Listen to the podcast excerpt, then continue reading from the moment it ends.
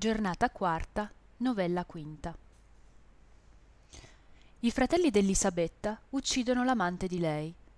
Egli l'apparisce in sogno e mostrale dove sia sotterrato. Ella occultamente disotterra la testa e mettela in un testo di basilico. E quivi, su piagnendo ogni dì per una grande ora, i fratelli gliele tolgono, e ella se ne muore di dolor poco appresso. Finita la novella dell'Issa e alquanto del re commendata, a Filomena fu imposto che ragionasse, la quale, tutta piena di compassione del misero Gerbino e della sua donna, dopo un pietoso sospiro, incominciò. La mia novella, graziose donne, non sarà di genti di sì alta condizione come costoro furono, de quali Elissa ha raccontato, ma ella per avventura non sarà men pietosa, e a ricordarmi di quella mi tira a Messina, poco innanzi raccortata, dove l'accidente avvenne. Erano dunque in Messina tre giovani fratelli e mercatanti, e assai ricchi uomini rimasi dopo la morte del padre loro, il quale fu da San Gimignano. E avevano una loro sorella chiamata Elisabetta, giovane assai bella e costumata, la quale, che, che se ne fosse cagione, ancora maritata non aveano e avevano oltre a ciò questi tre fratelli in un lor fondaco un giovinetto pisano chiamato Lorenzo che tutti i lor fatti guidava e faceva il quale essendo assai bello della persona e leggiadro molto avendolo più volte Elisabetta guatato avvenne che egli le incominciò stranamente a piacere. Di che Lorenzo accortosi e una volta e altra similmente lasciati i suoi altri innamoramenti di fuori incominciò a porre l'animo a lei. E sì andò la bisogna che piacendosi l'uno all'altro igualmente non passò gran tempo che assicuratisi fecero di quello che più desiderava ciascuno. In questo continuando e avendo insieme assai di buon tempo e di piacere non seppero sì segretamente fare che una notte andando elisabetta là dove lorenzo dormiva che il maggior de fratelli senza accorgersene ella non se ne accorgesse. Il quale perciò che savio giovane era quantunque molto noioso gli fosse a ciò sapere pur mosso da più onesto consiglio senza far motto o dir cosa alcuna varie cose fra sé rivolgendo intorno a questo fatto infino alla mattina seguente trapassò poi venuto il giorno a suoi fratelli ciò che veduto aveva la passata notte d'elisabetta e di lorenzo raccontò. E con loro insieme dopo un lungo consiglio diliberò di questa cosa acciò che né a loro né alla sirocchia alcuna infamia ne seguisse di passarsene tacitamente e di infignersi del tutto d'averne alcuna cosa veduta o saputa infino a tanto che tempo venisse nel quale essi senza danno sconcio di loro questa vergogna avanti che più andasse innanzi si potessero torre dal viso.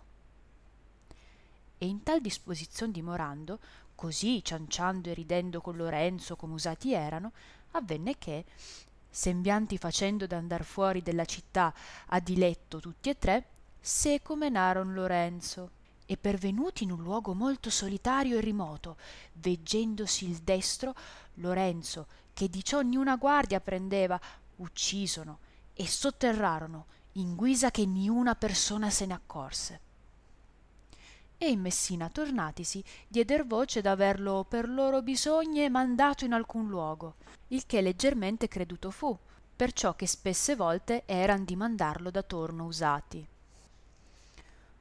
Non tornando lorenzo elisabetta molto spesso e sollecitamente fratei domandandone sì come colei a cui la dimora lunga gravava avvenne un giorno che domandandone ella molto istantemente che l'uno de fratelli disse che vuol dir questo? Che hai tu a far di lorenzo che tu ne domandi così spesso? Se tu ne domanderai più noi ti faremo quella risposta che ti si conviene. Perché la giovane dolente e trista temendo e non sappiendo che senza più domandarne si stava e assai volte la notte pietosamente il chiamava e pregava che ne venisse. E alcuna volta con molte lagrime della sua lunga dimora si doleva e senza punto rallegrarsi sempre aspettando si stava. Avvenne una notte che avendo costei molto pianto Lorenzo che non tornava e essendosi alla fine piagnendo addormentata Lorenzo l'apparve nel sonno pallido e tutto rabbuffato e co panni tutti stracciati e fracidi. E parvele che egli dicesse o lisabetta tu non mi fai altro che chiamare e della mia lunga dimora t'attristi e me con le tue lagrime fieramente accusi. E perciò sappi che io non posso più ritornarci perciò che l'ultimo dì che tu mi vedesti i tuoi fratelli m'uccisono. E disegnatole il luogo dove sotterrato l'aveano le disse che più non chiamasse né l'aspettasse e disparve. La giovane destatasi e dando fede alla visione amaramente pianse. Poi la mattina levata non avendo ardire di dire alcuna cosa a fratelli propose di voler andare al mostrato luogo e di vedere se ciò fosse vero che nel sonno l'era paruto e avuta la licenza d'andare alquanto fuor della terra di porto in compagnia d'una che altra volta con loro era stata e tutti i suoi fatti sapeva quanto più tosto poté là se ne andò. E tolte via foglie secche che nel luogo erano dove men dura le parve la terra quivi cavò. Ne ebbe guari cavato che ella trovò il corpo del suo misero amante in niuna cosa ancora guasto né corrotto perché manifestamente conobbe essere stata vera la sua visione. Di che più che altra femmina dolorosa conoscendo che quivi non era da piagnere se avesse potuto volentier tutto il corpo ne avrebbe portato per dargli più convenevole sepoltura. Ma veggendo che ciò esser non poteva con un coltello il meglio che poté gli spiccò dallo un busto la testa e quella in un asciugatojo inviluppata e la terra sopra l'altro corpo gittata messale in grembo alla fante senza essere stata d'alcun veduta quindi si dipartì e tornossene a casa sua. Quivi con questa testa nella sua camera rinchiusasi sopra essa lungamente e amaramente pianse tanto che tutta con le sue lagrime la lavò mille basci dandole in ogni parte. Poi prese un grande e bel testo. Di questi ne quali si pianta la persa o il basilico e dentro la vi mise fasciata in un bel drappo. E poi messavi su la terra su vi piantò parecchi piedi di bellissimo basilico salernetano e quegli da niun'altra acqua che o rosata o di fior d'arancio o delle sue lagrime non innaffiava giammai e per usanza aveva preso di sedersi sempre a questo testo vicina e quello con tutto il suo disidero vagheggiare sì come quello che il suo lorenzo teneva nascoso. E poi che molto vagheggiato l'avea soppresso andatasene cominciava a piagnere e per lungo spazio piagnea tanto che tutto il basilico bagnava. Il basilico sì per lo lungo e continuo studio sì per la grassezza della terra procedente dalla testa corrotta che dentro v'era divenne bellissimo e odorifero molto e servando la giovane questa maniera del continuo più volte da suoi vicini fu veduta li quali maravigliandosi i fratelli della sua guasta bellezza e di ciò che gli occhi le parevano dalla testa fuggiti il disser loro noi ci siamo accorti che ella ogni dì tiene la cotal maniera. Il che udendo i fratelli accorgendosene avendonela alcuna volta ripresa e non giovando nascosamente da lei fecero portar via questo testo il quale non ritrovando ella con grandissima instanzia molte volte richiese e non essendole renduto non cessando il pianto e le lagrime infermò né altro che il testo suo nell'infermità domandava i giovani si meravigliavan forte di questo dimandare e perciò vollero vedere che dentro vi fosse. E versata la terra videro il drappo e in quello la testa non ancora sì consumata che essi alla cappellatura crespa non conoscessero lei essere quella di lorenzo. Di che essi si meravigliaron forte e temettero non questa cosa si risapesse. E sotterrata quella senz'altro dire cautamente di messina uscitisi e ordinato come di quindi si ritraessono se ne andarono a napoli. La giovane non restando di piagnere eppure il suo testo dimandando piagnendo si morì e così il suo disavventurato amore ebbe termine. Ma poi a certo tempo divenuta questa cosa manifesta a molti fu alcun che compose quella canzone la quale ancor oggi si canta cioè qual esso fu lo malo cristiano che mi furò la grasta del basilico mio selemontano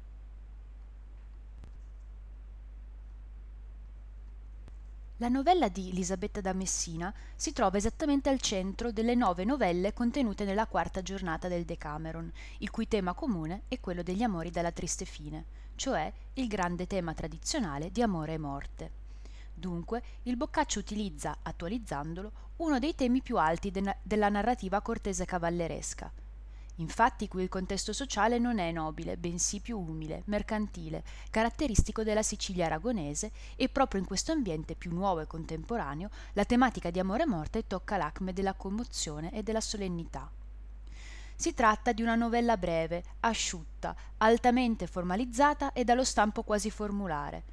Tuttavia l'altezza della narrazione è sublime, in contrasto proprio con il ceto mercantile dei suoi personaggi.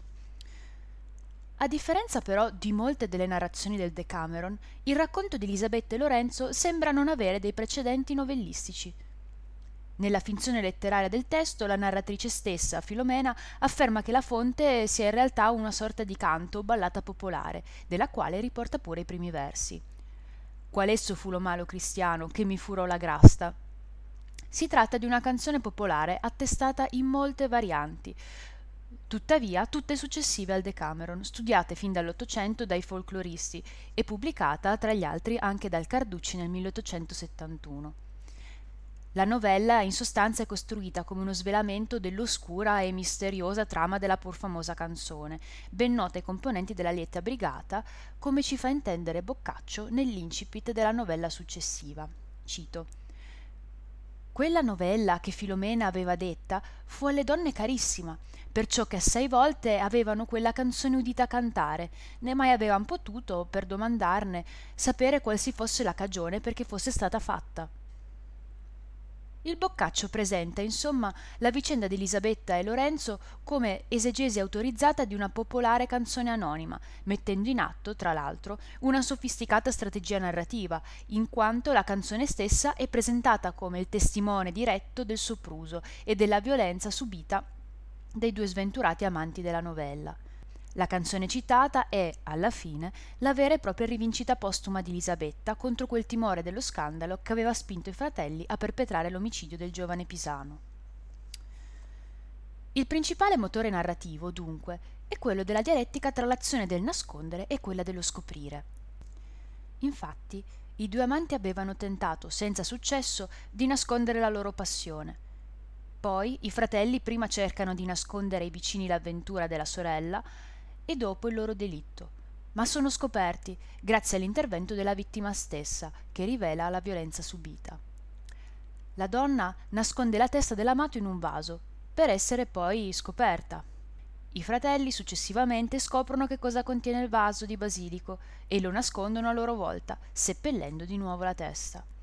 Così è più volte iterato, come una vera e propria chiave di volta dell'architettura narrativa, il verbo accorgersi che segnala il momento in cui qualcosa viene percepito o viceversa sfugge alla percezione dei personaggi. In ogni caso, non è da escludere, mancando attestazioni della ballata cont- eh, contenenti gli stessi ed, eh, ed esatti versi citati nella novella, che sia stato proprio Boccaccio a comporli. Si può ritenere, in alternativa, secondo alcuni, che il Boccaccio prese spunto dal lamento, ma inventò lui stesso i fatti narrati nella novella, neppure accennati nella canzone, svolgendo forse anche un altro motivo popolare, quello dei fiori che crescono sulle tombe degli amanti.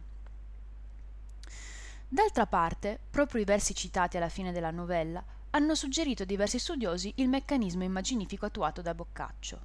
La grasta, infatti, parola siciliana che indica il vaso di coccio, è chiamato nella narrazione anche col sinonimo testo, Dunque il trovar chiamato resta o testa il vaso avrebbe fatto immaginare che vi stesse sepolta una testa. Il vaso che conterrà la testa di Lorenzo è chiamato col ritorno etimologico testo. Mediante la coppia testa-testo si può dire che il vaso contiene la testa di Lorenzo, come testo contiene testa. Interessante è anche l'esistenza di una specie di basilico, attestata in un trattato arabo vastamente diffuso in Sicilia, il cui nome arabo, al-adiamadiami deriva dalla parola diodioma, cioè cranio o teschio, col significato di relativo al cranio o al teschio. Qui ritroviamo quella connessione tra basilico e cranio sulla quale il Boccaccio potrebbe aver tessuto la tela dell'amore tragico di Elisabetta. Per quanto riguarda il comportamento di Elisabetta, inerente alla vicenda della decapitazione e al proprio attaccamento luttuoso alla testa del defunto amato, contenuta in una sorta di vaso reliquiario, notiamo che si assiste alla celebrazione di un vero e proprio culto, trasferito dal mondo religioso a quello dell'amore. È insomma necessario ricollocare il comportamento di Elisabetta in un contesto appropriato, quello del Medioevo e della sua antropologia. In particolare, il culto di Elisabetta è un atto che dovrebbe essere visto alla luce del gusto tipicamente medievale delle reliquie. L'allusione al culto delle reliquie è qui ridotto a un senso ormai solo metaforico, presente nella sostituzione del culto di martiri, di martiri della fede con quello di un privato martire d'amore, Soltanto in quest'ottica, ad esempio, si può spiegare la mancata corruzione del corpo di Lorenzo, nonostante fosse stato interrato a lungo in un bosco. Il Boccaccio attua un capovolgimento profano. Questo rinvio alla geografia, cioè alla narrazione delle vite dei santi e dei martiri, è dunque sicuramente molto forte. Un altro rimando geografico lo si trova nel sogno rivelatore, tematica particolarmente cara alla letteratura medievale, tipica anch'essa dei racconti di martiri, nei quali il santo defunto rivela in sogno il proprio luogo di sepoltura prima ignoto. In ultimo, anche il tema delle lacrime trova un parallelo nella letteratura geografica, specialmente l'idea delle lacrime come dono, pensiero centrale nel Medioevo cristiano. Le lacrime hanno pertanto un ruolo centrale nella quarta giornata, dove gli amanti infelici profondono in lunghi pianti come un tributo tardivo alla loro felicità perduta o mai conquistata. Quando l'amore finisce in modo traumatico per la morte violenta di uno dei due innamorati, è il caso prevalente delle novelle della quarta giornata, a chi sopravvive non resta che il compianto per onorare il defunto.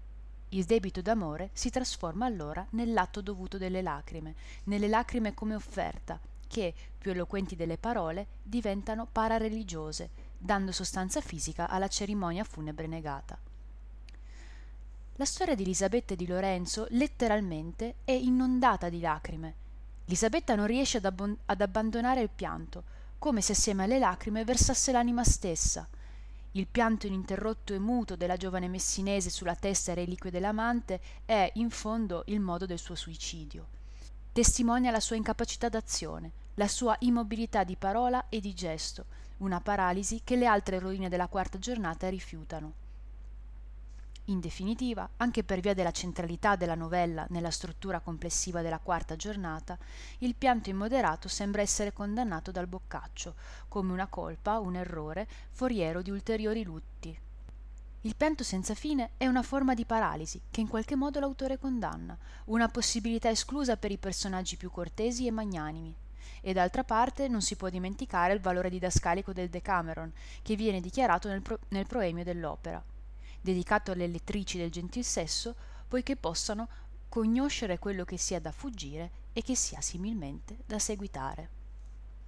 Comunque sia, condannato o meno, il pianto è la sola azione che Elisabetta può compiere davanti all'irriversibilità della morte e il suo irriducibile personale gesto di ribellione contro il mondo e le sue regole.